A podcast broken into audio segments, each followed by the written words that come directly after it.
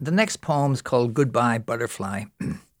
the idea came to me from uh, having attended a um, an art gallery, and, and, and the speaker there was Ingrid Ruthig, a, a, an artist, and she was talking about the disappearance of butterflies, and, and some species are not actually here anymore, and same as some other, so let's say animals, birds, and so on that have just gone by, disappeared. Um, some that due to our our fault, human nature, human influence, and such. Goodbye, butterfly.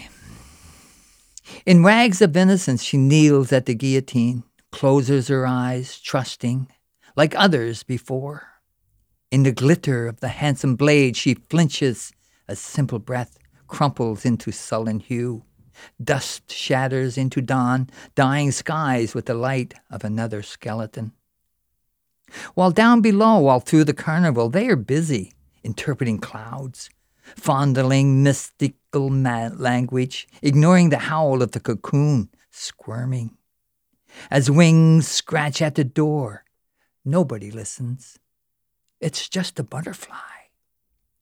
And as the solemn assemble at the tomb, would they, would they need ask if the executioner had a nice day?